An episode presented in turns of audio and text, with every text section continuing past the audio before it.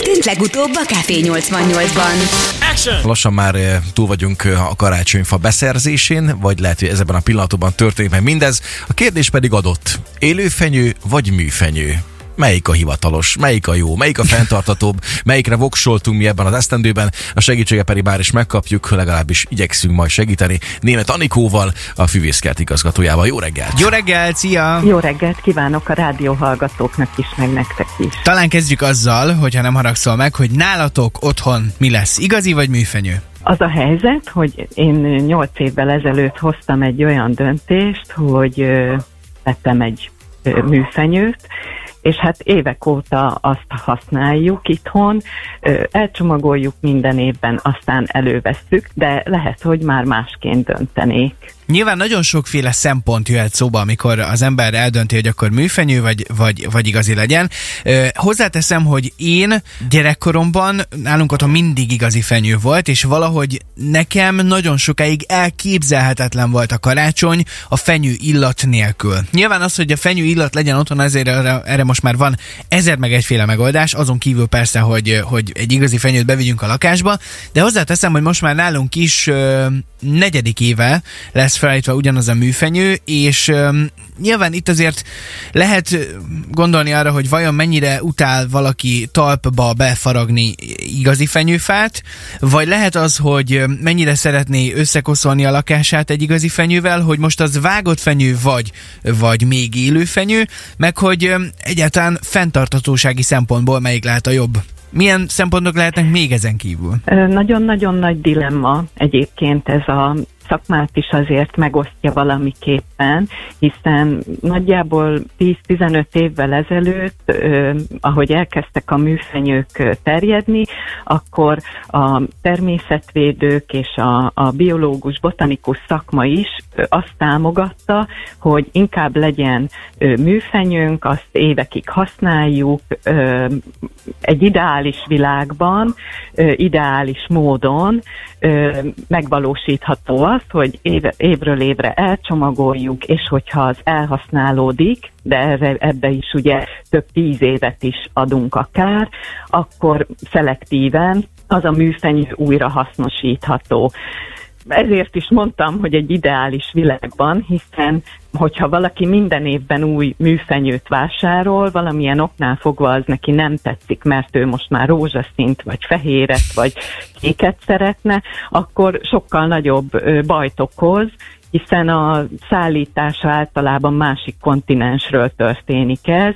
Ugye nagyon sok műanyag termék Ázsiából származik, annak magának az utaztatását is meg kell oldani, az már nem környezettudatos, és hát utána, hogyha elhasználódik, vagy éppen ideje korán kidobjuk a műanyag és fém kombinációs műfenyőnket, akkor ennek ez is egy környezetterhelés, tehát nem csak a gyártás, hanem még az újrahasznosítás is megoldásra vár. Hasonlóképp nagy dilemmát okoz az élő fenyő, vagy a vágott fenyő problémaköre is. Általában ezeket ugye itt Magyarországon termesztik, hasonlóképpen mezőgazdasági környezetben, mint ahogy bármilyen más tápláléknövényt, vagy akár vágott virágot. Zala, Vas és Somogy megyében több 100, több 1000, nagyjából 2000 hektáron termesztenek ma fenyőt, és hát ugye nagyon sokaknak ez magát a megélhetést is jelenti, és hogyha azt vesszük, hogy ez egy megújuló termék, akkor végül is ez irányba is elszaladhat a mérleg, és mondhatjuk, hogy nem utogassunk arra újjal, aki élő fenyőt szeretne, vagy vágott fenyőt, jobban mondva. Ugye aztán átmegyünk abba a problémába is, vagy abba a kérdésbe, dilemmába, hogy vajon a konténeres fenyő jobb-e? Hát ez megint mérlegelés kérdése. Na, nagyon érdekes az a dolog, hogy az ember néha így, én legalábbis azt érzem sok esetben, hogyha így följön a kérdés, hogy élőfenyő, vagy pedig műfenyő, akkor egy kicsit kellemetlenül érzed magad, hogy jaj, úristen, mit fog a másik rá válaszolni, vagy mit fog rá felelni. Pedig nem kéne, hogy az legyen. Tibi is írja SMS-ben, hogy bocs, de a műfenyő a guminő előszobája. Nem tudom, elképzelhető, hogy vannak olyan helyszínek, vagy helyzetek, ahol ez így van. De alapvetően különben egy fenyőfa, egy lucfenyő, egy cikkben találtam ezt az információt, 1 év alatt 10 és 10,5 kilogramm széndioxidot nyelel. És tételezzük fel, hogy egy hektáron szabályosan 1000 fa él, akkor azon az 1 hektáron 1 év alatt 10,5 tonna széndioxid nyelődik el. No már most ez egy nagyon jó dolog, ugyebár a környezetünk szempontjából, de amikor majd oda kell a sor, hogy ezek a fák megadják magukat, és akkor jön a megsemmisítés helyszíne, akkor ugyebár, hogyha ezeket eltüzelnék, ezeket a fákat megsemmisítés alkalmával, akkor ugyanennyi széndioxidot bocsátanak ki a légkörbe, viszont a biomassa verzió az, ami megoldás jelentett esetleg a zöldebb gondolkozásban. Erről mi a véleményed? Így van, tehát ezeket mind-mind mérlegelni szükséges. Ugye a nagyvárosokban is megoldott az, hogy visszagyűjtik a fenyőket, persze azért látjuk, hogy az utak mentére kidobott karácsony után már nem kellő fákon, ott fityegnek a műanyag fémalkatrészek, ott van sokszor a szaniolpapír, amiben a szaloncukrot csomagolták, tehát azért is mondtam a beszélgetés elején, hogy egy ideális világban bármelyik megoldás jó lehet. Műfenyő, hogyha sok évig használod, és utána a reciklálása megoldott.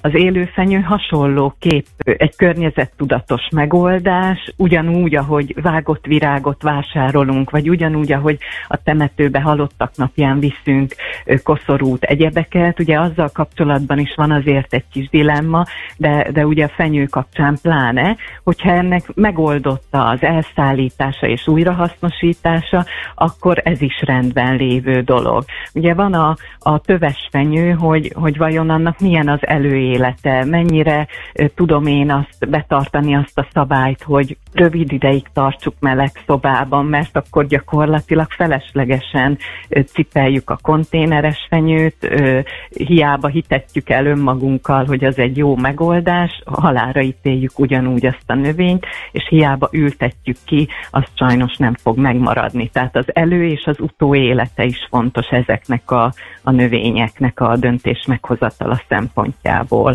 Café 88! Café 88! A legszegedibb ébresztő! Szécsi Marcival és Tálas Péter Csongorral.